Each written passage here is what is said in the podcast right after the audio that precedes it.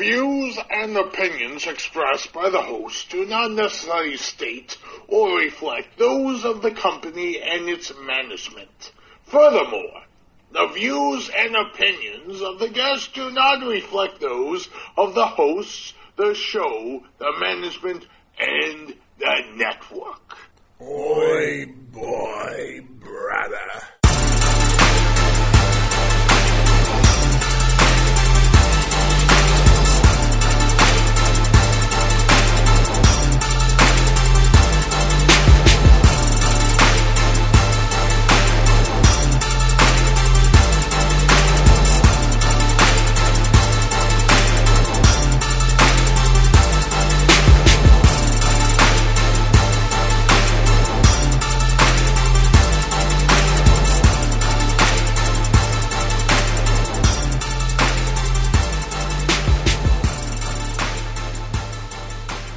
Hey folks, how you doing out there? Welcome back to another episode of the Boombast, the cast with your f- friends, me, and Alexander Hawk. And today we have a great episode with us. We have the great Joe Castro, special effects artist, director extraordinaire. He'll be joining us in two seconds. Here he is. We're bringing him on in. Hey everybody. Joe, how you doing? I'm doing okay today. How's everybody doing today? You're doing fantastic. How you doing? Yeah. I'm doing okay. I don't know if you noticed, but I started a group on Facebook. I did. I was going to see if you want to talk about that a little bit. It's kind of like, you know, it's a very prevalent right now in my life and it is kind of, it's only been around for two weeks. It was, uh, two, two weeks and one day it's been around. It has, uh, 3,300 members already. Uh, all independent filmmakers. Yep. and uh, no fake profiles. There's no fake profiles in the group, uh, and uh, that's 3,300 uh, filmmakers all across the world are in this group. And uh, on any one given day, there there are anywhere from about 700 to 1,000 comments, posts, and clicks in the group. Uh, and in fact, I think like within the first five days, Facebook sent us some message about our, our group trending. And uh, about a week into it, we decided to limit, like really limit who comes into the group. We started, I have to really vet everybody. And for anybody that is listening, the group is called Worldwide Film Distributors to Stay Away From and Why. It's a factual based group where uh, members talk about their personal experiences with home video uh, and uh, retail distribution with distributors and I don't allow, we don't allow um, hypothetical or uh, hearsay, secondhand information in the group. You can't uh, post a comment like, well, my friend said that they had a great experience. My friend said so and so, you know, said that they had a great experience. Like today, Yeah. someone came into the group and said, well, I'm very happy with this company. I'm only six months in on my distribution deal and we haven't made money back yet, but I'm hopeful they're going to do the right thing. That's not Yeah. helpful. I, so I told this person, I said, come back in two years when they're feeding you the same bullshit they're feeding you right now and tell me what you feel. Come back when you have some real world experience of how that company screwed you over. Yeah. And um, she, she the person got offended, got offended. Why don't I have a, why don't I have a right to, to, to, to, to post this? Because it's hypothetical. It's hearsay. It's not real world experience. We don't want that in the group. We don't want someone coming into the group and saying, you know, well, I, well, well, well, well, well, well, I've heard good things. Well, show me, show me the, the, show me the statements that show that they're good. Show me, show me emails that say this company, this, this uh, filmmaker returned a profit and they're happy. Show me the Better Business Bureau post that the person, because there are plenty of Better Business Bureau posts. Uh, in fact, people have already posted them in the group that show the complaints they've made against these companies that we are talking about in the group.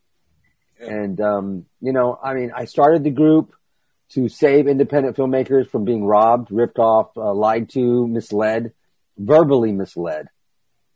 Um, and uh, I'm not trying to make any enemies, even though there are, you know, the distributors are literally sending people into the group uh, to post comments like, "Hey, I like this company," or "Hey, you know, I've heard good things," and you know, it's like, well, what what are they?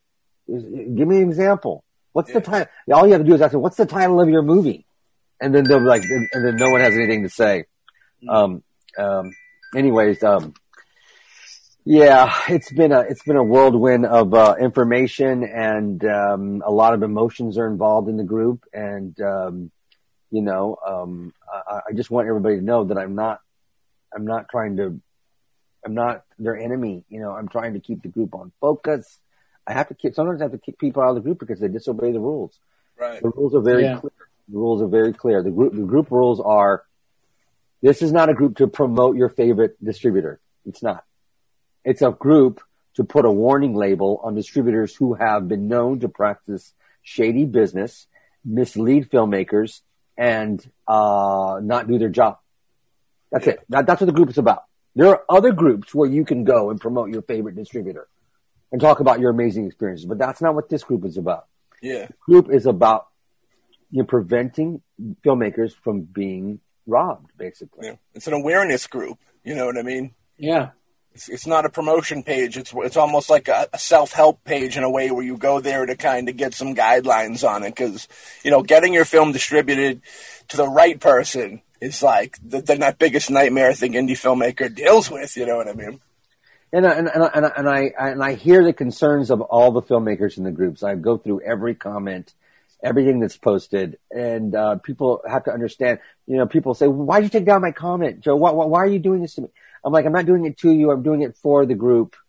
I'm trying Right. to keep everybody on track. It's not a personal attack on you. Your comment is not help. Like if I had to explain to every grown child in the group why their comment is not appropriate, it would take my entire day. Yeah. Uh, Sometimes I just sometimes I have to make split second decisions and just pull down posts and you know it clearly says in the rules do not do not promote your favorite distributor do not do that and sure enough they do it and um and I, I've- I've gotten to a point where I don't I just don't comment back I just don't comment back I just take it down you know, sometimes they'll reach out to me in a direct message and say, why did you do this? You're being mean. You're insulting me, blah, blah, blah, blah, blah. And some, it's like, you, you want to start a fight with me? I'll start a fight with you. And yeah, we'll get into an argument, but it's not helpful. Right. Not helping anybody. Us arguing on my, on the wall is not going to help anybody. It's your opinion. And I stated it's your opinion. Please take your opinion someplace else. And I, I like for people to post things like, uh, screen grabs of uh, uh, uh, lawsuits that they find online or links to where people have sued these companies. Yeah. I like to uh, people have posted uh, uh, reviews from the Better Business Bureau about these companies. People have posted uh, screen grabs of emails they've gotten from the distributor showing proof. These Yeah. are the kind of things we want to see in the group. We don't want to hear how wonderful you think they are because they're your friend, Yeah. or because and this is kind of like racy racist, but it is has a lot to do with race too. Because the distributors are lesbians and they like other women, and so they're going to give the women money because that Yeah. that stuff happens. Yeah. That stuff happens. You know, because the distributors are these gay men who are snooty and they only like to treat other gay men the same way. And that happens. It's happened to us. Well, yeah. I mean, You know? It's all you know. That's always kind of been in there. And groups of people that just kind of want to like help out their side, so to speak. You know. what I mean? Absolutely. Absolutely.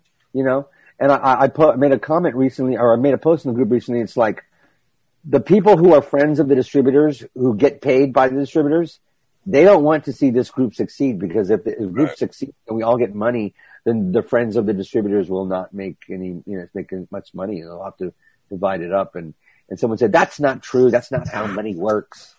It was like, he starts an argument with me about it. It's like, no, that's exactly how it works.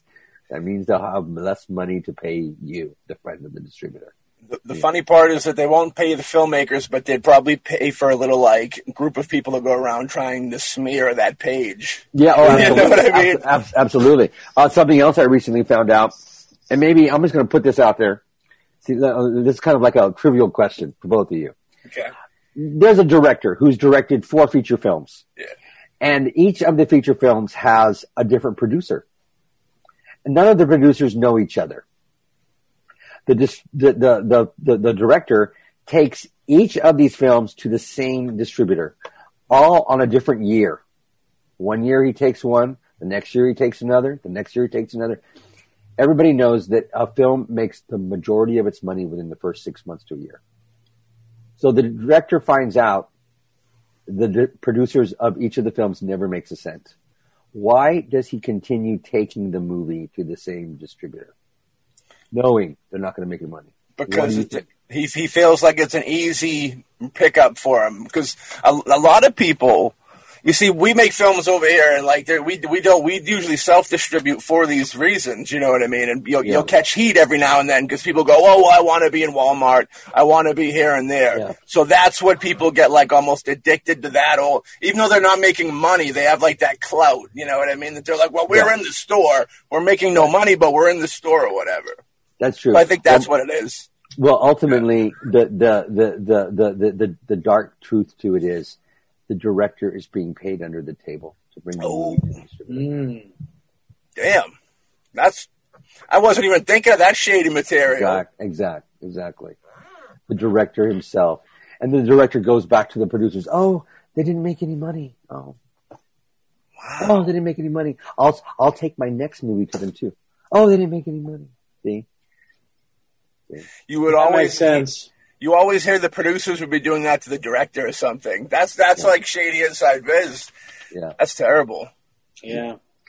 Uh, it happens. That's that's, Oh, yeah. what, that's what happens. Um, that's what's happening with a company called Vision Films right now. That's what they do. And um, I, um, I, I, I I highly warn and suggest that Vision that people stay away from that company. It's my own personal and professional opinion, but uh, the the women that run that company are a whole new level of bad that I have never experienced in 40 years of working in the business. There's always a new one. There's always a new a new snake that comes out of the woodwork, you know, and and then and then each snake knows that there's always a new sucker born every day. They have a new a new way to to to play their game. They have a new way to fix their books or have a new way because uh, when they did it to us, they kept saying, "But look at the paper. Look at the paper. Look, look at look at the court statement. Look at the statement." See, they don't want to talk about what they you know what they did isn't on paper. Yeah. What they did isn't on paper. That's why they keep saying, "Look at the paper. Look at the paper." And um, yeah, it's very easy to fudge books. I mean, that's just a computer. You just type it in, blah blah blah, blah whatever. You know, Yeah. that's easy stuff. That's easy stuff to do. Um, but uh, uh, yeah, if if there there there's no such thing as a great contract, I believe. If they're going to screw you over, they'll find another way to do it. Yeah. They'll just they'll find another way to do it, you know. And um, uh, but the, but like I said, uh, if you're a filmmaker and you want to come join our group, it is a very helpful group. Uh, a majority of the people that are in the group have reached out to me privately or personally or said um, on the wall, "We love this group. Thank you very much for sharing this information with us." And um, uh, I'll, I'll end this portion of it, or I'll end with what I have to say about it with this. I just made a post right now in the group, or for that's what it took me six minutes to come into the group Yeah. and it said, uh, it said, uh, the post says, beware. If you have never heard of the distribution company, there's a good possibility you've never heard of any of the movies they distributed. If you decide to go with this distribution company, there's a good possibility that your movie will then become one of these movies no one's ever heard of. Yeah. And, um, and that, that's, that's the way it goes down, you know. And I never thought about that, but it's very true. Well, yeah, people definitely check out the Facebook page. I recommend it. You, there's a lot of stuff on there. People share a lot of very valuable info on there as well. You know what I mean? Um, and again, it's a weird thing. I, you're trying to, you're fighting, fighting the good fight for sure. You got the, the, the distribution companies, you know, they're going at you. Then they send their folks, but then you also have filmmakers that are hoping that if they if they have beef with you, that they're going to get in the good graces of the distribution company. You know what I mean? Yeah, you know that, that, that I don't have any problem with distribution companies not liking me because they never liked me to begin with. They always they're they're always trying to to to, to screw someone. I mean that's that's their mo. It's not that they're trying to hurt you. They're just trying to make the most money they can for themselves. Yeah. I- I'm not saying in the group don't work with these companies. I'm just letting everybody in the group know these companies will do this. Yeah, yeah. Be aware of it. It's up to you if you enjoy being screwed over, you know, and, uh, under no circumstance ever should you hand a company your movie without some sort of fee up front unless you like the idea of your movie being taken from you and all of your distribution destroyed and never receiving a penny for it. Yeah. And I'm, I'm, I'm asking, I'm literally asking every filmmaker to stand, stand strong and never hand your movie to a distributor again without some sort of upfront money in advance. That means you do not hand them the master of your film until they deposit some money into your account. I'll give you a check that clears. Yeah. You just don't do it. You just don't do it anymore.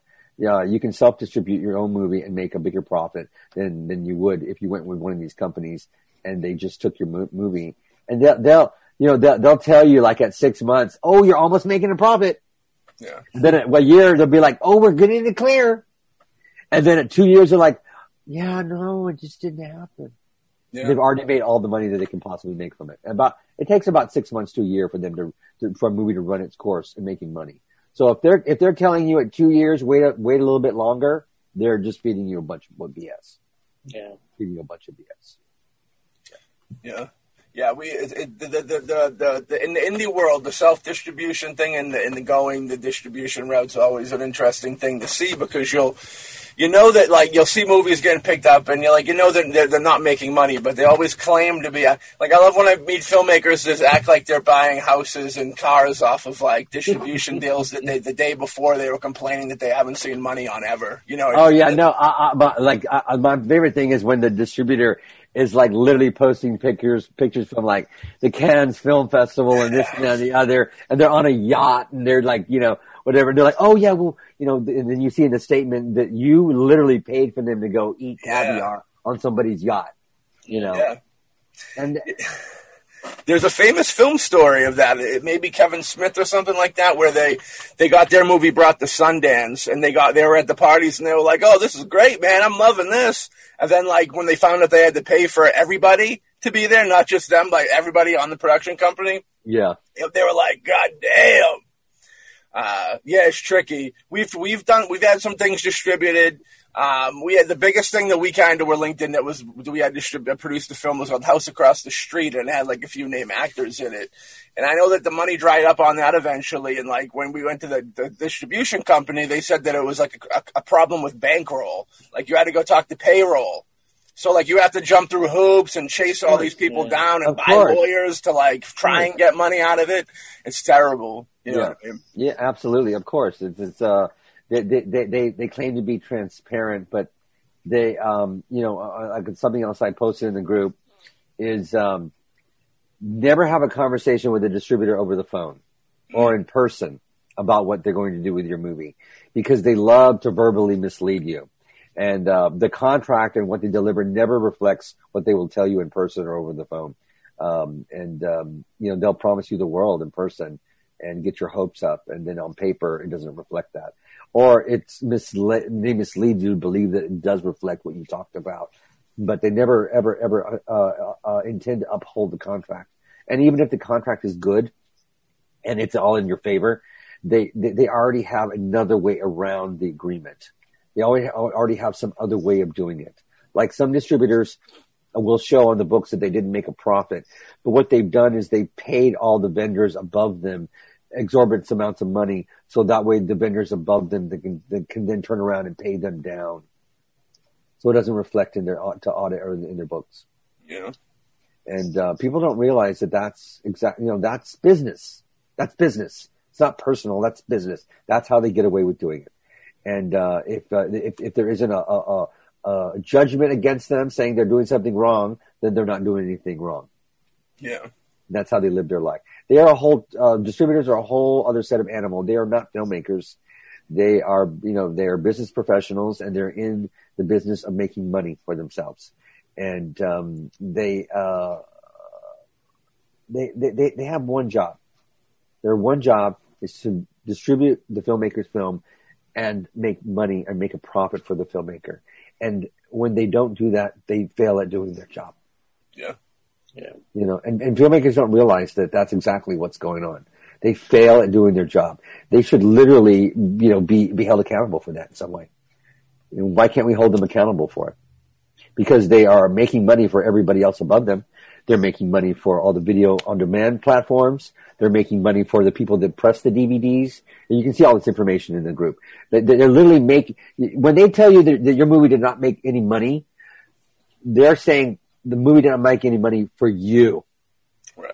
but it made money for everyone else. It made money for them. It made money for everybody that they conduct business with. It made money for the person who uh, made the movie poster, the, the artwork on the box. It made money for the, the company that pressed the 15,000 DVDs. It made money for the people that delivered the DVDs. You know, to deliver those DVDs to Walmart cost something like three grand. Yeah. It, it makes money for many, many people. What they're really telling you is, I'm sorry, we did not make any money for you. Yeah. That's what they're saying. Yeah. It's a harsh, harsh, sick reality. And the filmmaker has been abused and beaten down so much for so long. We believe that this is acceptable behavior and it's not. It's just not. Back in, uh, 2000, you could get $50,000 up front for a movie that was shot on video for like five. I, I used to make movies for $5,000. They'd pay us 50000 up front, up front for the movie. And then in like 2010, it went down to about $5,000. I think it was like 2012 or 2015. Between then, it went down to about $1,500. Hmm. They were giving you about $1,500 up front. So slowly they started taking away what they were giving you up front. They did it slowly. Because if they did it all of a sudden, everybody would see what they were doing. Most people don't know this, but every year, all the distributors of the world get together in Las Vegas at a convention. All of them. At a one hotel. They all stay together. I think it's called, is that NAB, Steve? It's called NAB. And all filmmakers should know this. All the distributors of the world get together every year in one hotel at a convention in Las Vegas. It's called at the NAB. And they all get together and they all have lunches and meetings. And they all decide how they're going to fuck over the filmmaker that year. And they all stand together and they do it together. Hmm. Don't give them any more money than 5000 Don't give them any more money than 1500 Don't give them any more money now. And they all stand their ground and they do it. And they all hmm. compare notes and they all exchange information of how they can screw filmmakers over. It makes sense because like you'd want you'd all want to be on the same page. So if one person was giving more money, right. everybody'd want to go there. You know. That's right. That's right. Yeah. That's right. And um, and that's what I'm trying to do with this group. Of course, there are filmmakers out there that they just don't want to believe that it's that corrupt, but it really is. It is. Yeah. And I'm hoping that more people will hear this. And uh, first of all, thank you so much for having me on the podcast today. Absolutely. Uh, because Oh, no this is, problem. People Yeah. need this. I mean, we really need this. And um, it's going to be painful. If you want change to happen in this business, it's going to be painful for us in order for it to be painful for them. Yeah. We're literally going to have to say, no, you can't have my movie for free. No, you can't have my movie for free. Your movie may not get into Walmart, you know. It may not get on iTunes or whatever. I mean, you can pay, how much money can they pay Steve to get it on iTunes? A lot of it's Yeah, buy-in yeah, groups. Even yeah, Walmart, I heard. It doesn't really cost Yeah. that much money to get it on, i- get it in iTunes, like three thousand dollars or something. You can do it yourself. You can raise the money to do it yourself. It, you would feel so much better if you did it yourself and didn't have somebody rape you of your film. Right. And um, it, you really would And to be lied to and uh, and to be um, be taken advantage of in a way. I mean, I know for for a fact, uh, my last feature moved nine thousand units in Walmart alone. It's not very much. But what's nine times nine ninety nine? That's ninety thousand dollars. Yeah. That was that's a lot of money for some Yeah. filmmakers. Yeah. For sure. But I didn't make I made this much money from it. Yeah. Zero. On paper, it said that my movie sold nine thousand units. That's ninety thousand dollars just to Walmart alone. But I didn't make any money. I didn't make any money from it. It does not feel good at all. Absolutely. Not It's an feel art good at all. form. You know, the, the, the crazy part of it is the filmmaking process is the art form, then the distribution's the business, and like that's why you see so many filmmakers just kind of give up and drop out because like they they fight so hard, and at the end of the day, like it's financially, it's for nothing. It, come, it goes back to that thing where you really just it's it's you need more than love, of course, but like you gotta love what you do. You know what I mean? You gotta love what you do. And to go back to the distrib- distributor thing, in filmmaking, you'll see a lot of people that might not like it, or might not love it, but they, it's a cool thing to do, so they want to do it, so they get involved. And I think the distributor deal is the same thing, where it's like it goes back to that if you can't make the movie, you know, take the movie. you know what I mean? Yeah. You, you know, I- Then Yeah. they, they feel like then when they release it, they feel like, well, that's my film I just released. You know what I mean? and there are going to be people that are going to watch this podcast and say, "Well, this guy's stupid. He does. He didn't know what he was doing. Obviously, Yeah. and that's not true. It's not true. We had a we had a great contract. Yeah. We had everything all in place. The truth was, these distributors literally snaked their way around and robbed us of it. I told you what they did. They paid their vendors above us exorbitant amounts of money, so that way the vendors would then pay down and give them the money back. So it appeared as though they didn't make a profit. I told you what they did already. They, they had no intention of upholding, uh, even if they even if even if they upheld the contract, they they, they still they still had other ways to, to, to steal the money. Yeah. You know, that's what they do. That's what they do. And some people will watch this podcast and say, "Oh, you know, his was a you know isolated experience." No, it's not. It's not. This is the same thing happening over and over and over again. And some people will say, "Well, you need a you need an entertainment lawyer, Joe." No, it's not the truth either. It's not the truth either. It's just that these distributors have no intention of upholding what they say they're going to do. They have other creative ways to take advantage of you. And there's no way, you know, there's, there's, there's no way to foresee someone who's trying to rob you. I mean, you, you can't be watching them every second. No one can do that. No one can do that. It's impossible. If they had no intention of being honest, they will find a way to be dishonest because that's their job. That's their job for themselves is to be dishonest. They will be dishonest, you know. And, um, and some people will say, "Well, I got good. I got good money from one of these companies." Well, that's great. That's fantastic. I'm glad that you had a wonderful experience, and now you are the minority. You are the one individual who has something wonderful to say about this company, and you have a big voice, and everybody's going to listen to you. Are you going to dismiss all the horrible things that, that this person did to everyone else? You know? I mean, you know, uh, does that mean if a rapist, you know, went to church every day and put money in the basket at church, uh, do they, do they, do they get to write off the, the, the, the, the little girl that they raped at the end of the day? And they're okay? No, Mm. no, no. And that's what people are saying now. You know, some people are saying, oh, you can't talk bad about that company. They paid me money. Well, what about all the other people that they raped? Right. What about them? What are you going to say to them? Oh, you, you, you did it wrong. We did it right. No, no. it's not true. We, we are entrusting these companies to do the one job that we are hiring them to do. We're hiring them to distribute our movie and make a profit for us. And if they don't come through and do that, then they are not doing their job correctly. The filmmaker becomes paid, a paid PR team at that point. You know, it's almost like they pay a few so they know they're going to go into the world and speak good things and, you know, defend them. It's interesting. It's interesting how, like, if somebody would be able to get a good deal, it, it must they must be friendly with whoever at that company in order Oh, to get a decent Well- deal. Well, I, I just, I just, I just, um, you know, I, I think I already said it at the beginning of the show, but yeah, you know, I, I, I, I know for certain that, that these companies are, they pick and choose just like any club who Yeah. they treat nice and who they don't. It's not a matter of uh, bookkeeping. It's uh, who's their friends, who they want to be friendly with, who they want to continue conducting business with, who's popular, who's famous, who they want to fuck. I mean, it's it's it's all these things. It's it's it's it's a predatory world we live in. Yeah. They act like predators. There's nothing like civil or legal about what they do. I mean, it's commonly known. It's a commonly known fact in the industry.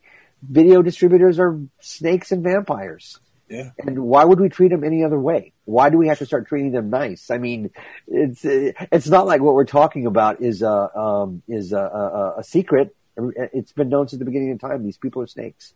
Yeah. And now we're now we're speaking up about it, and they're like, "Oh, you can't say that. Oh, you're wrong." But no, no, no. It's commonly known information. Yeah. You know, the, the, the collaboration's kind of a necessity between the filmmaker and distributor on Yeah. both sides. I think they both look at each other that way. They, they might well- not both would regularly deal with each other, but if they need to for that circumstance. Now, one person has the Rolodex, the other person has the talent. Yeah. And it's um, once again, it goes back to it's not who what you know, it's who you know. We know how to make movies. They know the people that put them in the stores. Yeah. You know, it's not it's not uh, what you know, it's it's who you know, and um, you know, it's uh, it's uh, it's uh, what do you call it? A uh, uh, uh, um, symbiotic relationship but unfortunately, it's not pleasant for one of the, uh, the, the, the, the acting members. You know, it's not very pleasant for the filmmaker. So, uh, I'm asking everybody, um, you know, like I said, stand their ground and, uh, not, not give your movie away for free anymore. Ask for money up front. Uh, it may take us a year or two to get this accomplished. We put the squeeze on some of these distributors who can't, uh, make a profit from these, uh, from these micro budget films that everybody's handing to them. Um, there, will be trouble for them. They will definitely, uh, be, be, be trouble for them and they will have to find another way to make income. Um, and, uh, uh, at some point, they're either going to pay us to make movies or they're going to pay us for our movies. Yeah. That's what needs to happen. Yeah. How do, how do we get there? How do we start the conversation? How do we get there? How do we reach everybody at once? So everybody's on the same page. Yeah. I want everybody to be paid. My job is not to like start arguments and fights with people in, in these groups. I literally want everyone to get paid. Mm-hmm. And I want everyone to be paid fair. How do we begin the conversation? Where do we meet? This group that I have is that's what the group is about. If you want to come in there and start an argument with everybody or start posting stuff on the wall that's contradicting or contrary to what we're trying to accomplish, you're to get booted out.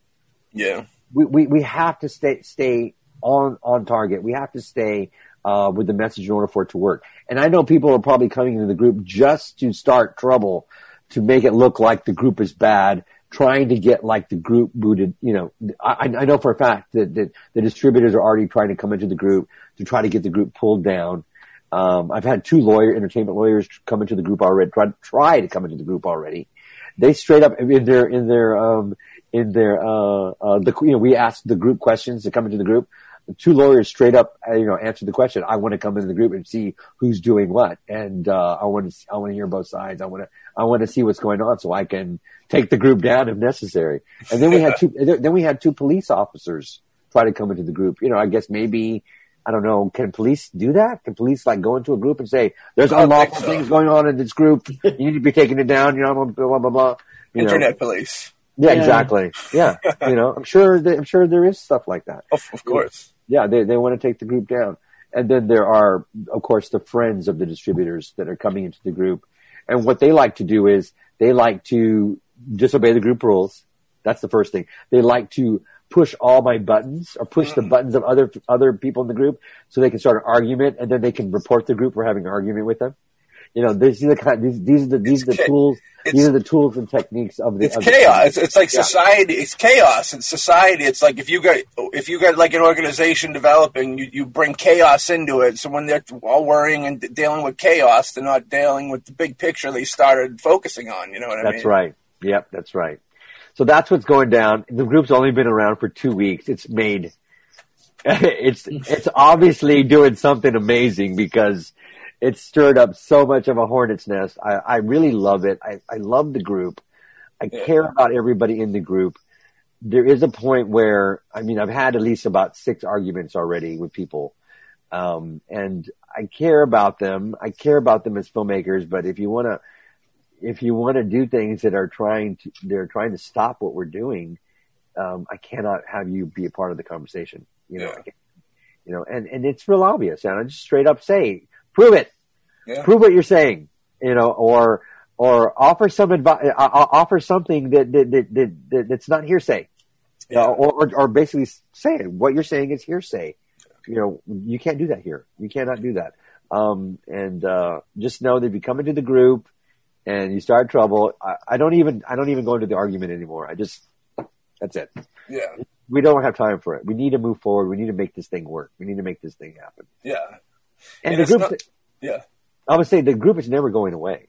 I mean, even if I, the, the it's always going to be there.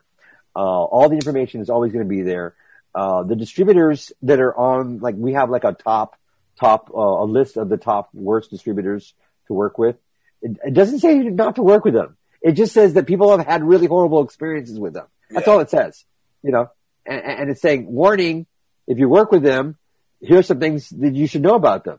Okay. Um, and I'm not saying that you can't have a great experience with them. Maybe you can. Maybe you can do something different that's going to make you have a good experience with them.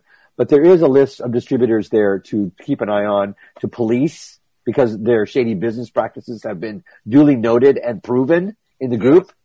And um, once you're on that list, you're not coming off the list unless you do something that could um, reverse your behavior or make amends to the people that you've harmed. Because that's the way it works in the real world too.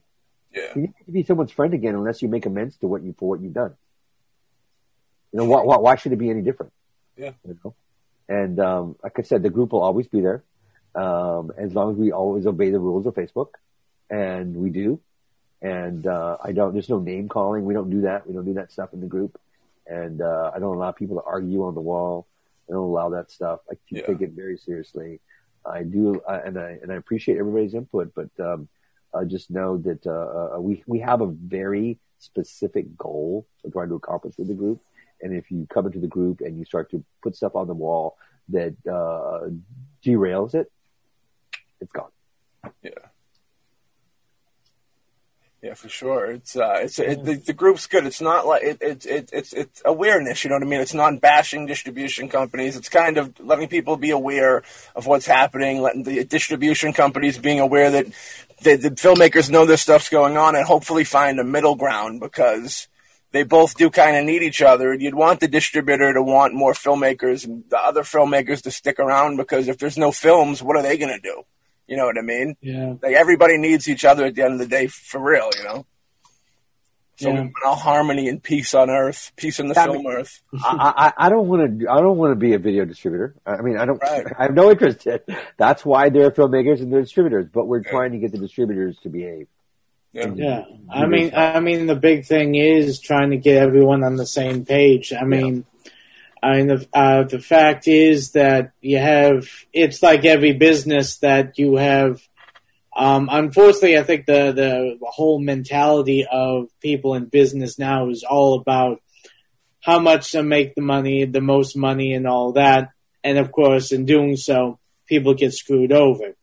And I mean, not saying that was perfect in the good old days, but at least it a while a, a long time ago there was a thing called business ethics, which unfortunately is not not really uh, kind of um, uh, a, a practice that businesses seem to use anymore. And and the thing is, it's important to bring out the fact of what these people are doing and how we can stand united. Because if we don't stand united, then then we fall, and then this keeps on going on forever and ever. The only way to do it is to be a united front to demand to be you know respected and paid for our work. I don't understand why we don't have an independent filmmakers union yet. I- mean, like the studios have unions.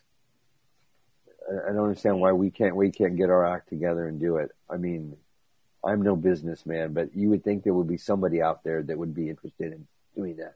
The whole Yeah. world is your oyster. You can do all of this. I mean, there are people that go to college for this stuff. I mean, this would be a great opportunity for someone to jump in and do this. I don't, I, I wouldn't even know where to begin myself. Um, you know, I'm a special effects artist by trade, but I see what's going on in the world. I've been doing this for 40 years and I'd like for it to stop. That's why I started the group.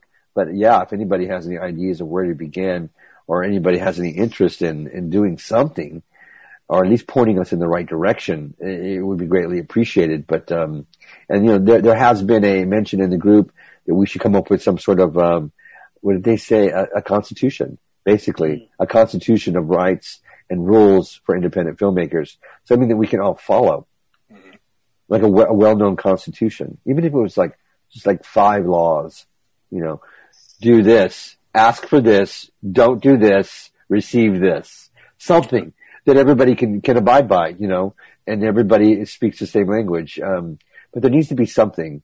Um, and, uh, this is, I mean, this has probably been a long time coming. I don't even know if this has ever been done before, but, uh, it needs to be done. so. Yeah, it needs it needs to be done. Somebody needs to do something about it. Uh, and um, I think that's probably the direction that we're headed. One of those two things: a union and a constitution. We need to have some sort of. Um, uh, I know that contract the contracts will change as the uh, distribution plat- platforms change.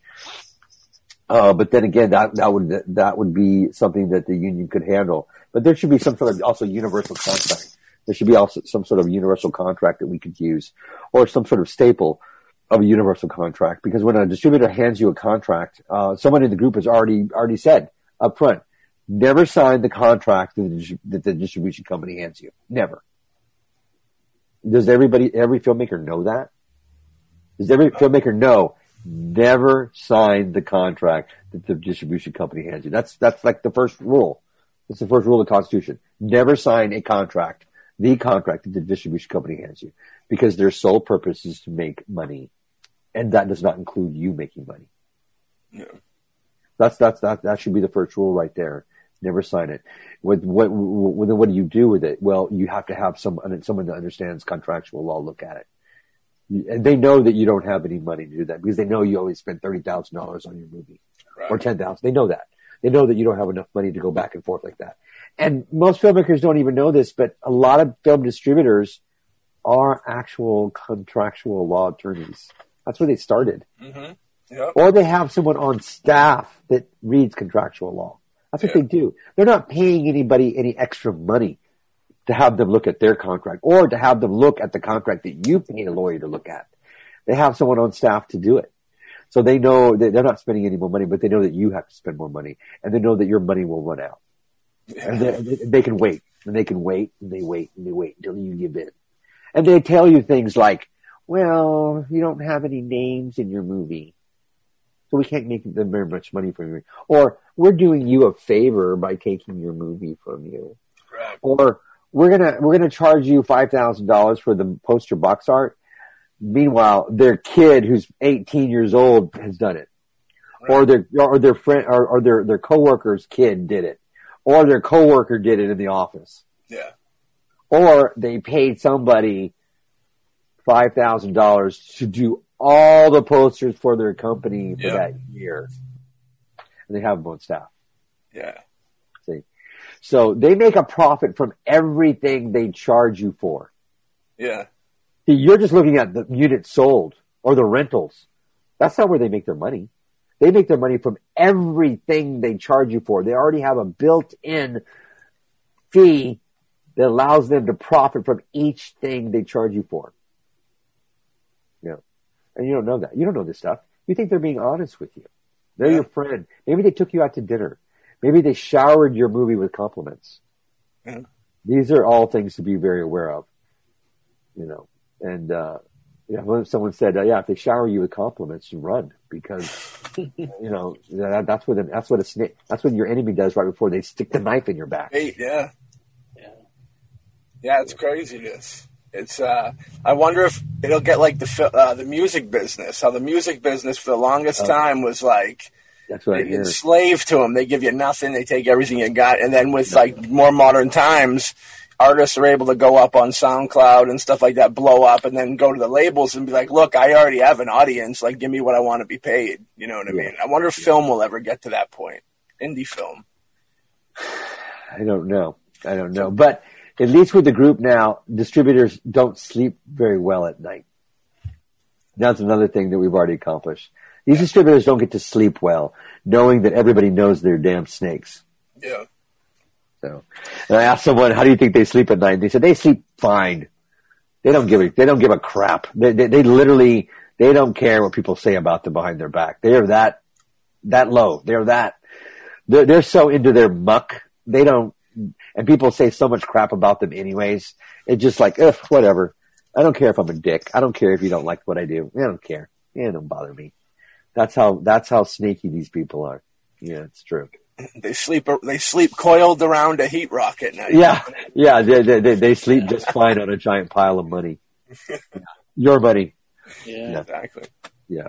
So, But yeah, it's the, the page. I'm, it was definitely good to see the page because yeah, like every when yeah, whenever you talk to any low budget indie filmmaker that's going to be honest with you, they're going to go, yeah, we don't make no money. You know what I mean? And and, and it's kind of known.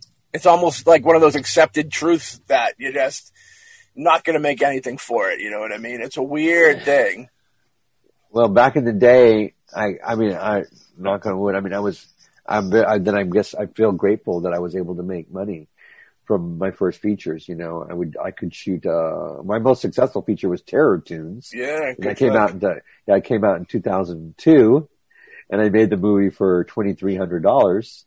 And, um, you know, I can honestly say I got, I made, made all my money back, I think, to, you know, I don't know how many times over. Um, but, uh, I made all my money back and, uh, and, uh, was able to, my, the executive, the person who paid for the movie, uh, one of the very first checks I handed him, uh, I handed him a check, uh, the distributor paid me and he said, um, this is great. This will do. I'm, I'm, I'm happy you can keep the film. That's how much money we made from the first film.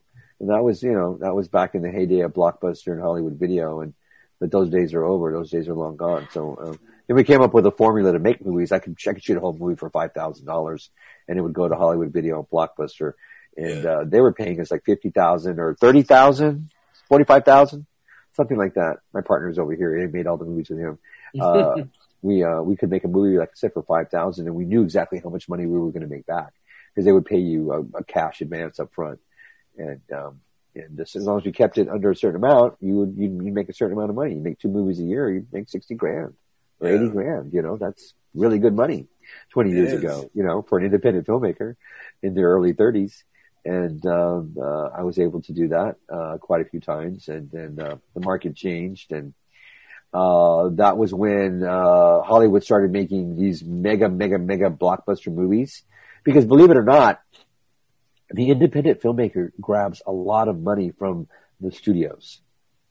We we we still we still um, take a huge chunk of the market, and that's why they have to make these movies for these exorbitant amounts of money. Two hundred thousand, four hundred. I'm sorry, two hundred million, four hundred million dollars for a movie, because what they tried to do was they said, we're going to make a movie that's so expensive and so big that these other movies won't even look like movies anymore. Mm. And that's what they did. They tried, they did that to change the market. Well, backfired on them. Everybody, now everybody has to make a movie that looks that big and they still have the same percentage return of profit. Supposedly, like, I don't know, like maybe 20% of all movies made in Hollywood actually return a profit. The other 80% uh, don't make a profit. But I think that's just a lie they like to tell everybody to hide the profits they make. Yeah. Another trick, another trick, you know, another lie, another trick. Yeah. Another mislead. Look over here so you don't see what I'm doing over here. yeah. Magic trick. Yeah. Magicians. Yeah. They say magicians are evil like snakes, though. they got a bad rap. Um, now, I, I, I kind of got introduced to Joe through special effects, and this man does fucking incredible special effects. They're phenomenal, dude. I, I, they blow me, every time I see pictures, I'm blown away at how great they are. You know Thank what I mean? Thank you. What was your, uh, what influenced you to get into special effects? Well, that's a, a very uh, good question. What influenced me to get into special effects? You know, I grew up uh, an average young, young man. I loved dragons and dinosaurs and playing outside and all that other good stuff. And uh, you know, one day my father sat me down in front of the TV and he said, "Son, watch this movie. I think you're going to like it." I'd never actually sat and watched a movie by myself. I was seven years old, and my mother had gone away with her friends for the weekend on a cruise, and uh, my father was babysitting me. And um, he sat me down uh, on a Saturday afternoon. I think it was like I want to say two two thirty in the afternoon. Uh, this was 1990, 1977. I was seven years old, and uh, they used to have this thing on TV called Creature Features. Uh, it was in San Antonio, Texas, and a local television station ran the Creature Features. And every Saturday afternoon, they would show you know, in some sort of monster movie. And it was Godzilla versus the Smog Monster. And so I watched that movie by myself while my dad was outside chopping firewood, basically. Uh, and, um, when the movie was over, I, um, I knew exactly what I wanted to do with the rest of my life. And, uh, you know, I made a promise to my dad. One day I was, um, on the front porch, uh, walking in as he was walking out and, uh, I was walking out as he was walking in and uh, I was getting ready to move to Los Angeles. Uh, this was, I was like 19, 18, 18, going on 19. I just got out of high school and, um, he said, son, promise me that you will never stop chasing your dream because he knew deep down that was the only thing that would ever make me happy. And I told him, okay, dad, I, I promise, I promise. And that's why I've never stopped doing it. I got goosebumps when you said that. Woo! That was beautiful, man. That's Yeah, fucking a you. beautiful story. Thank you. Shit. It's all true. All No. true. It belongs in a movie, in the biopic. I can see the scene in my head. Yeah. Yeah. So you come to come to California, and how, what was that like? Just coming from California, just landing in the city of dreams, so to speak. You know I mean? I had the classic California experience. Here goes. I pull in on the 101 Ventura Highway, right? Ventura Highway, right? And you get the song play. Yeah. I pull in Ventura Highway, turn on the, go, go north on the 405, exit Van Nuys. In Van Nuys, California is where all the special effects studios were. Stan Winston's shop was there, and I, I could, list could go on and on, but that was the big one. I exit the exit ramp there. I was going to meet with somebody who was going to hire me. Someone said, "Hey Joe, come out to LA. We're we're we're, we're gearing up for a show. I want you to be on my special effects team." We get there. We're pulling a little trailer. Me and a friend of mine from Texas who also wanted to be a special effects artist. I'm driving my vehicle. He's driving his vehicle, pulling the U-Haul with our beds and all the little belongings in it. We pull over and we meet. We go over to this guy's uh, apartment who was going to hire us. And we pull into the parking lot, park the vehicles, go into his apartment. He's like, "Hey, you made it. Everything's great, huh?" I was like, "Yeah." I said, "So what's going on with the movie and the production? When do we start working?" Said, "Oh, the money fell through. We don't have a job for you." I'm like, "Oh. What do we do now, Chris?" You know, it's just once again, it's like, look over here, don't see what I do over here. You, you, you never thought to tell me that the money fell through, that, that, that we shouldn't get in the car and drive all the way over here. With, with, with, I had first and last month's rent, and I think like four hundred dollars. That's it. And that's all I had. And um, so I we, we we went we, we immediately went and got an apartment. And uh, my first job I had, I think I got it within the first week, was I was sweeping up cigarette butts at Universal Studios Hollywood, and uh, and the, you know just uh, classic come to Hollywood and you know get get busy story. Uh, Yeah. I had nine roommates my first year. That person left. That person left after three months, and then another one came and left after a month, and another one came, and you know they all tried it out. They're like, "This is way too much for me, man. Yeah. You know, this is way too much for me." So, um, but uh, yeah, uh, I think I drove back. My friend moved from L.A. back to to Texas the first time. I drove back with him, and then I flew back by myself, and um, you know, then I was living in my apartment by myself, and I'm like, hey, what am I going to do? But uh, I had friends here. I didn't know it. I had, I had, I had friends here. I had uh, Brinke Stevens and Fred Olen Ray and uh, Sabin Gray and Dave Dakota, Yeah. Ken Hall. All these people were my friends. I had met them when I won a special effects contest back in 1985, and uh, you know, uh, my name came up in certain circles. You know, uh, uh, and uh, they hired me to work on some independent films, and I, you know, eventually did work for this guy that first had me come out to LA. I'm not saying any names because, you know, after working 40 years in the business, It all comes full circle. how, how can I say it? It's just like, I would never conduct business with that man again. Uh, it's just like, so it's like, like, you know, it's like, uh, so I'm just going to leave all the names out of it. But, but, uh, you know, but, uh, yeah, I did eventually end up work. I, I, I ended up eventually, this is what happened was I got a job, a very good job working for a company. And, um, I eventually had to lend that guy money to stay in Hollywood because he was going to have to go home. The guy that originally called me out. Yeah. I lent him money and then I got him his first big job for their special effects company that they hired me on. Okay. And then come to find out for the next decade, he was undermining all the jobs I was getting by going to the person who was hiring me and saying, don't hire this guy. He doesn't know what he's doing. Don't hire this guy. He's a bad person. For not even, probably even more than a decade. He was doing that to me. And then they would give him the job and then he would hire me on the job. Was, yeah. This person that I helped. Yeah, that's how it went down. horrifying, dude. Yeah. Horrifying. Yeah. Um, but, uh, you know, I mean, I don't, I don't, I don't regret any of it. I mean, I have been, uh, you know, complicit in all my bad behavior. you know, I'm not perfect. I'm not perfect. And there is no such thing as a perfect person. Right. And, and, and know, perfect people aren't real. It's not real. It's not life. That's not real life. You know, Not even in So- Hollywood.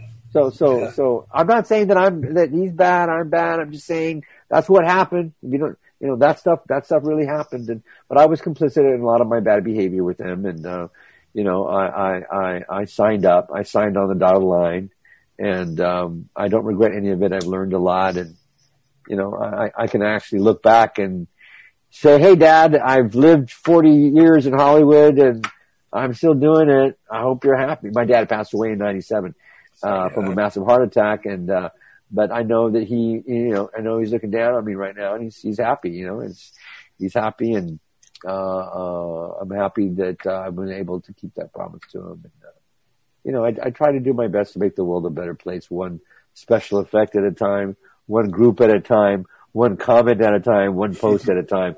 And I'm human. I do overreact. I do get into arguments. Yeah. I do say inappropriate things.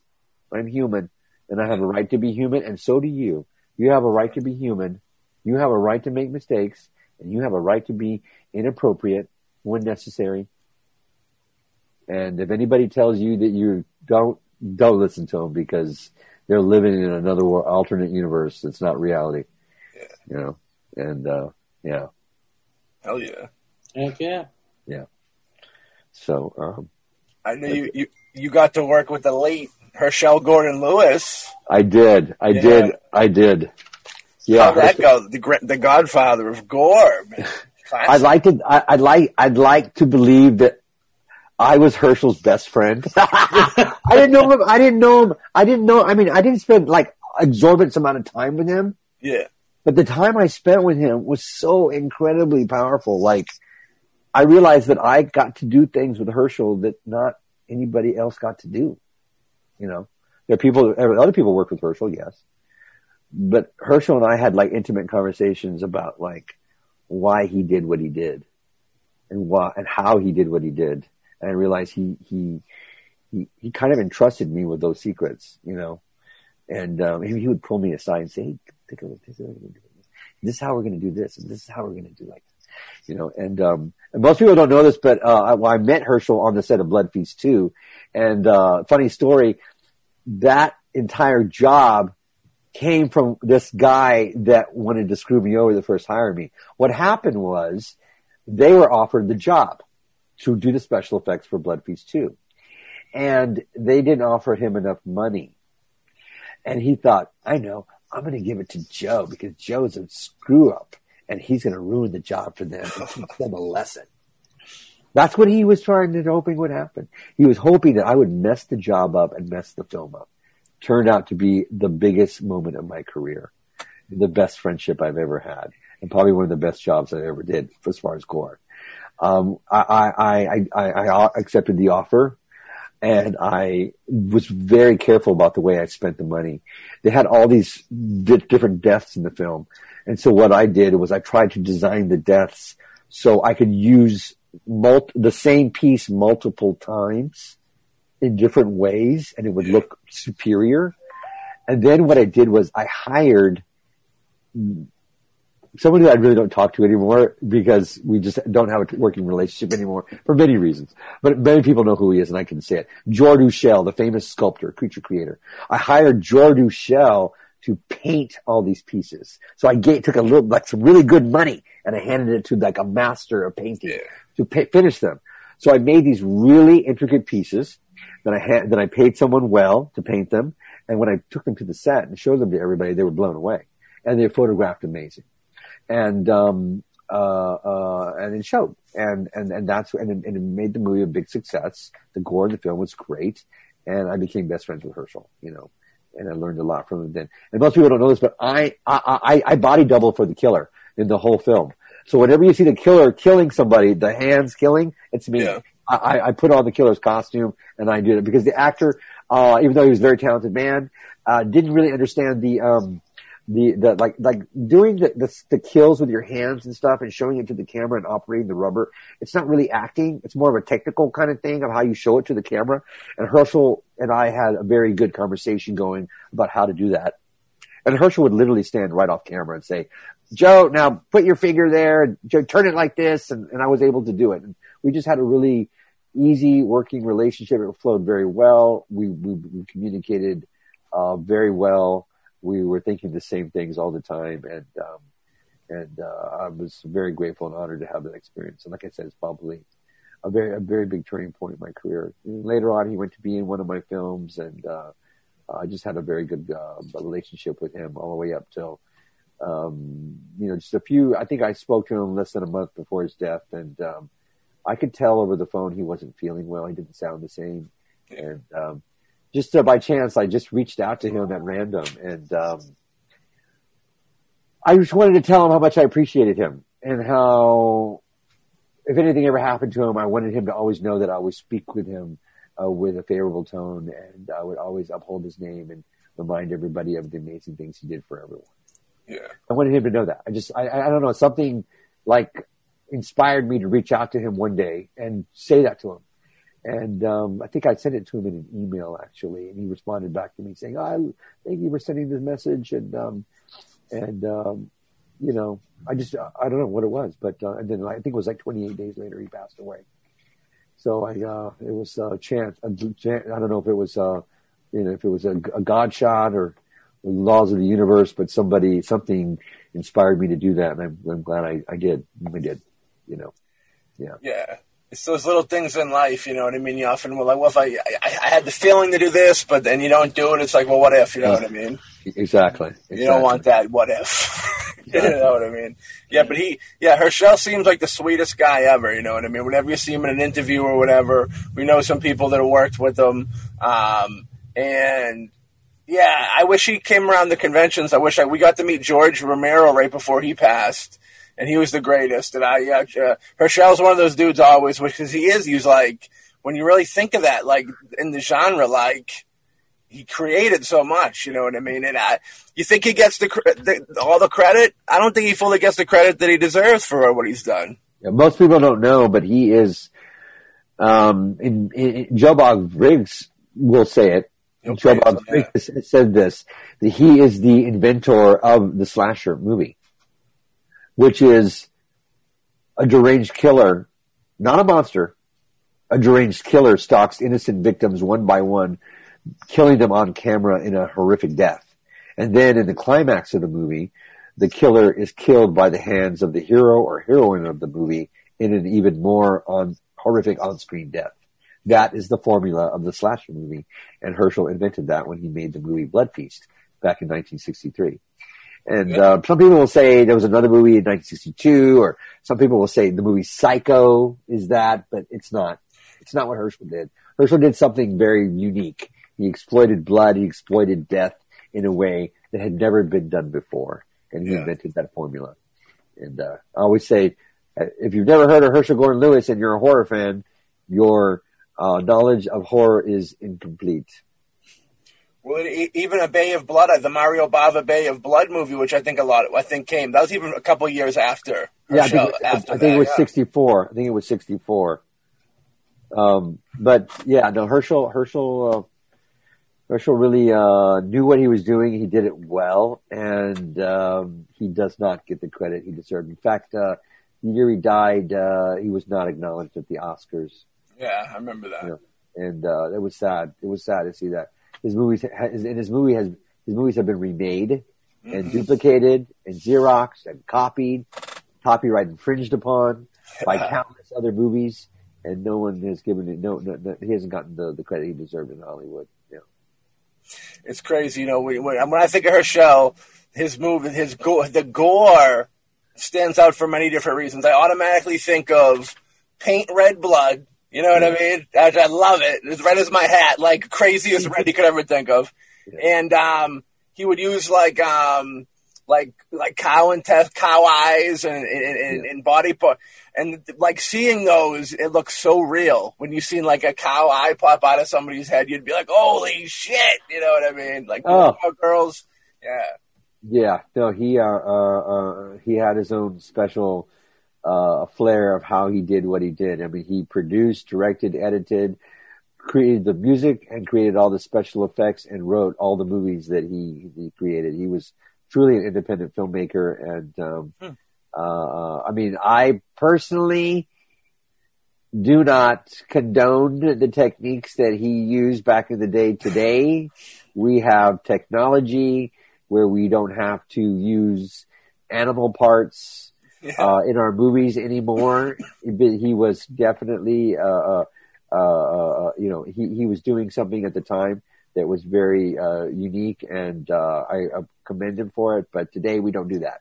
We can make stuff that looks absolutely real without having to sacrifice an animal.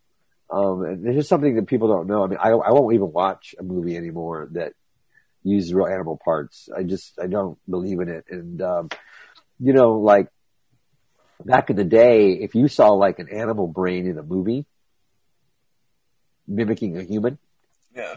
that animal was probably killed that morning, For it, yeah. Yeah.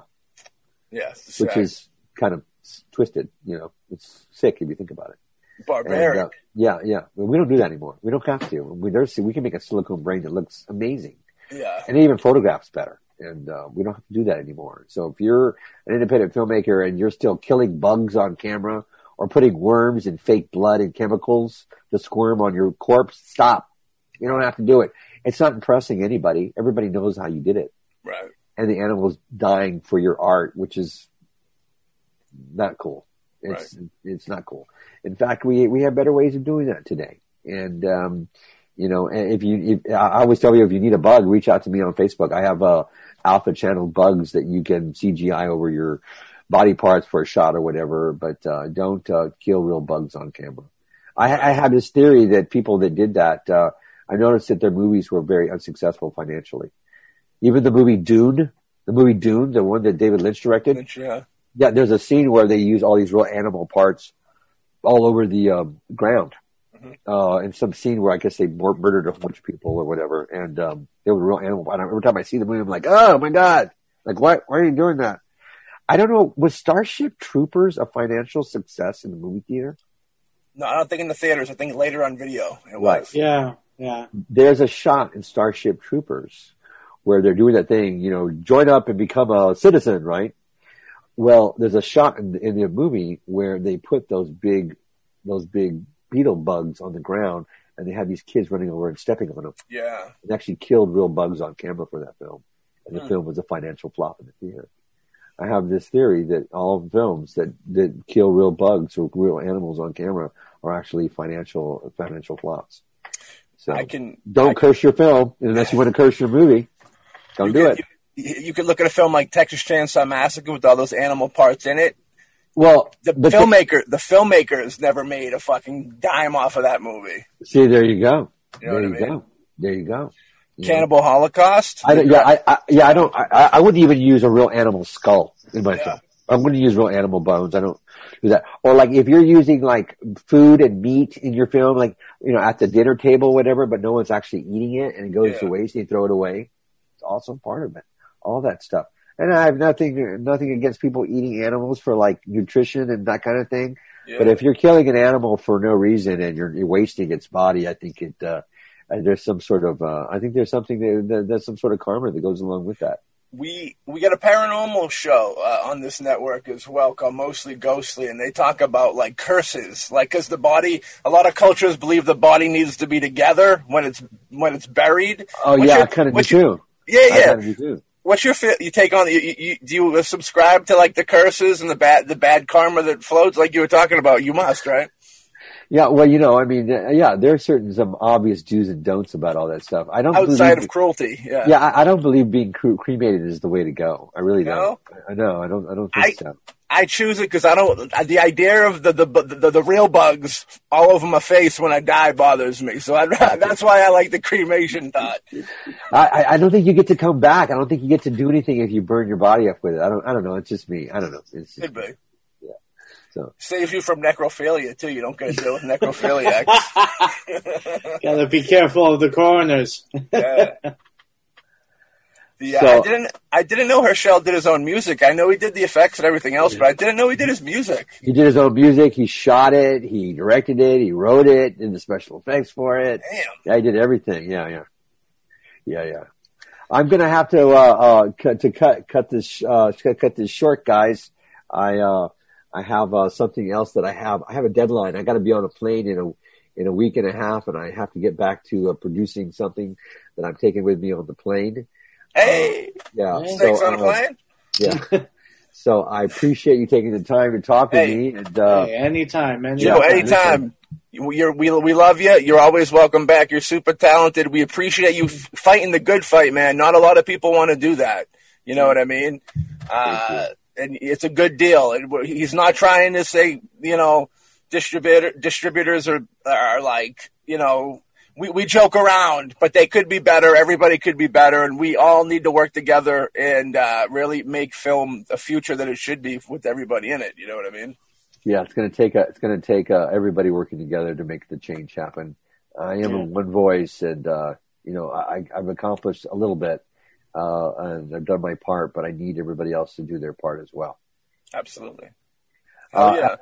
Alexander and uh, Matthew, you have a beautiful rest of your day.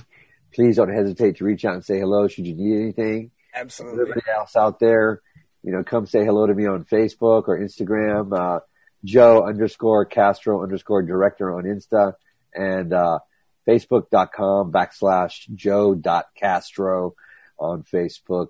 Send me a friend request, but more importantly, send me a message and say hello so I know you're a real person. Yes. All right. Be good, Definitely. everybody. Ah, you too, Joe. Thank you. Take care. Bye bye. Be Bye. safe. Safe travels. Bye bye. Bye.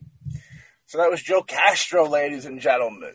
Uh, fantastic, and snakes, and, and snake distributors out there listening. Um, fantastic, great dude. Joe's a great dude. Uh, we've been with Facebook pals for a couple years now, I think.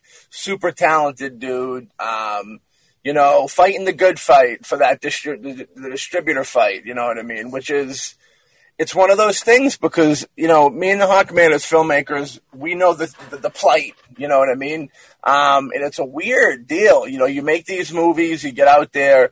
There's so many movies being made, and that that, that I think that that gave distributors the upper hand because there's so many people trying to get their films done. And much like everything, you have higher quality, lower quality, middle quality. So it all depends on where you want to go. And like our, like we've talked about before, like our kind of claim or our kind of routine for distribution, you know, is we just we can we we we we we, we go to the place we want to be, and if we can't get where we want to be, we don't lower lower like our, our, our I wouldn't say standards, if you will, because everybody does whatever they want to do, but we just distribute it ourselves because our take on maybe some of the smaller distribution companies that we could go with that we do get things distributed you know through like with with our connection to the UK with the, with some documentaries and our anthology films that we're a part of and stuff that they're all you know because people do like that like we were saying before you know people like to be able to say it's just even though they, they, they, they, you know the regular folk don't know that you're not making that much money off of it but they they like to know that they can go get it at Walmart or whatever uh, and all those good things but yeah, you know, you, you as an indie filmmaker, you could put the film out, you know, give it to somebody that's a smaller company. A lot of the times they don't really promote it; they just kind of want to have more films for their roster. Um, you end up as the filmmaker doing all the promotion, and I do think that even if you got a bigger, a lot of filmmakers they'll get the di- distribution and then they they'll rely on the company to to promote it. Where I think the filmmaker needs to get out there and promote heavily still on social media, still, you know, make the rounds at events and conventions and such and, you know, push it. You know, that's the way to do it. Um, uh, Joe is, I commend Joe heavily. What the position he's taking is not an easy position to take. He's going to make, he's making enemies, unfortunately. He's making enemies with people that I, I don't want to say you don't want to make enemies with, but it's like, at the end of the day, nobody is hating each other. They're hating the situation. All right. The end game is they want, we all want to live in a world where the filmmaker can make the money to be able to eat and make another film. And the distributor wants to be able to make the money to continue distributing films. And th- there's definitely a middle ground that everybody can get on.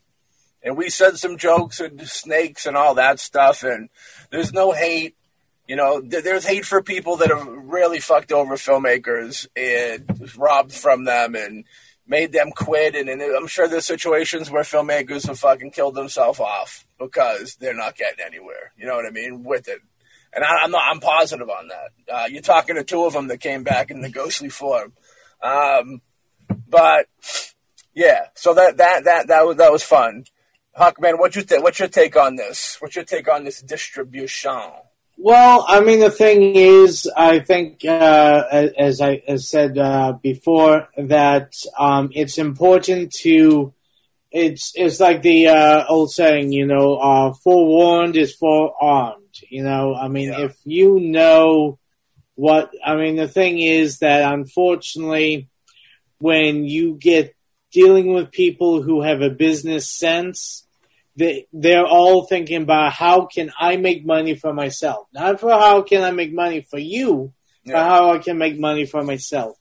And I mean, I I I'm like fine, that's that's great, but when you are taking something that someone has, you know, put their heart and soul in, when you're doing art, whether you know you're selling at a gallery, whether you're a distributor, whatever. I mean, the thing is that everyone has to work together. I mean, if you don't have any filmmakers, you don't have a product to sell. Right. And if you constantly just, you know, take, take, take, sooner or later, people are going to get wise to you and not give you any product. Right. Now, the thing is that, that if, I mean, if there's any distributors that, you know, are listening, I, I understand. You want to make, make your money. Everyone wants to make the money. right. But if you at least give give give something to the filmmaker, a a you know, depending on how much it could be ten thousand, twenty thousand, even five thousand. You give give something to the filmmaker because the filmmaker is the one that's that's helping you make money. Okay? and they'll come back. If you Yeah. give a filmmaker money, dude, they will come back to you with every film they fucking make. You know what I Yeah. mean? If they know that And- they're gonna get paid, they, that's they're gonna get paid. Yeah, I mean the thing is that if it's as I always try to say when I do my regular job and do any job is that if if people are nice and treat people with respect and pay them for their work, you will have people that will work for you forever, that will give you movies, you know, content and all that forever. I mean, if if you show respect and really, you know, promote their work, you know, you will always have a constant supply of product to sell. Yeah. And the easiest way is to show some respect and pay them for their work. I mean, right. you, It it needs to it Yeah. needs to be more of a team effort, I think. yeah, You know, the, when Joe was talking about how the, the, the distributors are like producers, you know what I mean? And I don't fault the distributor for if if you can get all the artwork done for in a lump sum type deal, you know what I mean? Like that's a produce. That's like working like a producer. It's like when you're a producer, without risking people's uh, well being, sanity, you know what I mean? And, and you know, without being, you know, without being crazy about things where people can get hurt or whatever. Like try and cut corners, and, and you don't want people to get hurt. You don't want to lose quality in the picture. But if you can cut a corner and figure out a way to do something that doesn't hurt anybody or hurt the production, and you can save money, by all means do it. That's part of being a good producer. And I, within the distribution company, I think they're looking at it that way too. But the problem is they're out there keeping the filmmaker on the outside, like the filmmaker is the enemy in a way. Like the filmmaker is not on their side, where it's like, well, I can cut these corners and save money, but I'm not going to tell the filmmaker because then he'll know that I saved that money here. You know what I mean? Whereas, and if mm-hmm. they were all on the same, you know, I wouldn't want to say that. I wouldn't want to say there was a bad guy in any situation. But like if you're let's just say if you're if you're selling to somebody, if you're giving somebody the gimmick, give it to the audience. You're selling them a movie. You don't have to give the gimmick to the filmmaker. You know what I mean? And, and, and I think if there was more even playing ground and there was more of a a dialogue between the two, and that's what I, I really you know pat Joe on the back for because what he's doing is the beginning. You know, creating discussion and dialogue is the beginning of the movement. That's how everything begins. So like to answer his question, I think where you said how where's the beginning, I think that he's already started it. And like I've told Hawk before, you know, we when you go through different eras in life and changes, you don't realize them while you're going through them. You realize them ten years later or whatever when you look back and go, wow, that fucking that decision, that project, that discussion that started something that was really incredible. You know what I mean? So that's kind of the deal with that. I feel. Um, did you want to say anything else in closing on any of this?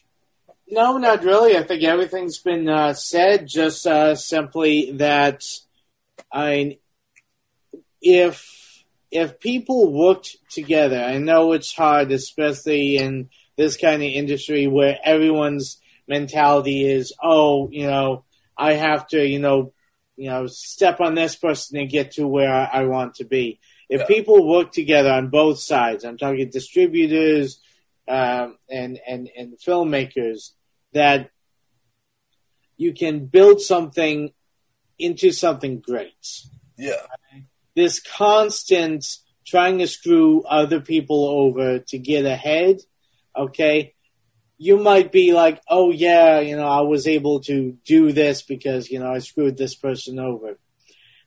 That only is going to get you so far. Sooner or later, people like Joe's, people like us are going to catch wind. And we're going to tell our friends, we'll tell the people we worked with. See, the thing is, as I think we've said on this, um, uh, this show, plenty of times before.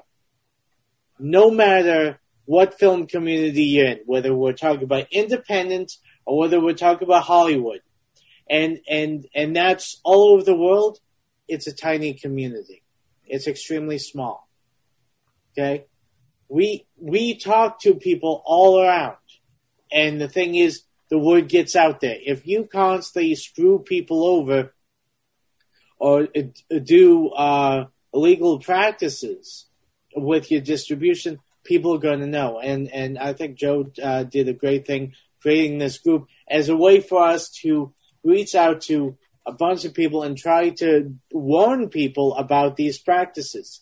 Not saying not to work with them, but when you go in, I mean, it's easier to know what kind of snake you're dealing with. be prepared. Yeah, Yeah, so you know which anti venom to use. you're going into a fight. You're going into a cage with a fighter. You want to lo- know what that fighter looks like before Yeah. you're in the cage. You want to know if they got a weapon. You know what I mean? Yeah. Um, but yeah, I think you know the play, even playing field, equal thing. You know, there's great distributors out there. There's bad ones. Much like everything in life, there's good and bad. Um, you just got to kind of find find the right ones. And the beauty of life is that the ones that are bad, they can always change their tune and be good ones. You know what I Yeah. mean? Like Joe said, you know, reimburse, you know, pay it forward with some of these filmmakers that you kind of took advantage of. Um, you know what I mean? Uh, we could really only speak from a filmmaker's point of view on this. We've distributed a few things, but nothing too crazy. Um, you know what I mean? So, like, but from the filmmaker's standpoint, we, you know, that, that's, you know, so if we're coming off, if we're coming off like we're hating on distributors, certain ones are catching the hate for sure, but for the most part, uh, and I think everybody would agree that it's just kind of, you know, everybody did agree through it. We just want, uh, people just want fair things. Some people would argue that the world is not fair, but, uh, yeah, the world, world's not fair, but we decide that's not fair. That's right. If you want it to be fair, get together and make it fair. The thing is that I think we as a society has just given up and says, well, life's not fair and just go on without, you know. And the thing is, honestly, I mean, the world is what we make it. You want it fair, you want people to get a, a decent shake, make it happen. Go to Dairy Queen. If, if you if Get you don't, shake in town. yeah, if you don't, then yeah, that's how it is. I'm with you. But that was a great episode. Heck yeah. That was good times. Have Joe back on. Uh, like you said, check him out at all his places. Great dude. The special effects are fucking ridiculously good. Um, Yeah. Superb. And uh, this was a good episode. We got a little mixture, mixture of everything. You know, some awareness and some uh, cool stories of the come up of a cool dude. You know what I mean? So with that being said, you know, I think that we had a pretty good intro at the beginning. We don't need to do it again. So uh, with that being said, folks, I guess we'll catch all y'all on the next episode of the Boombastic Cast. Peace.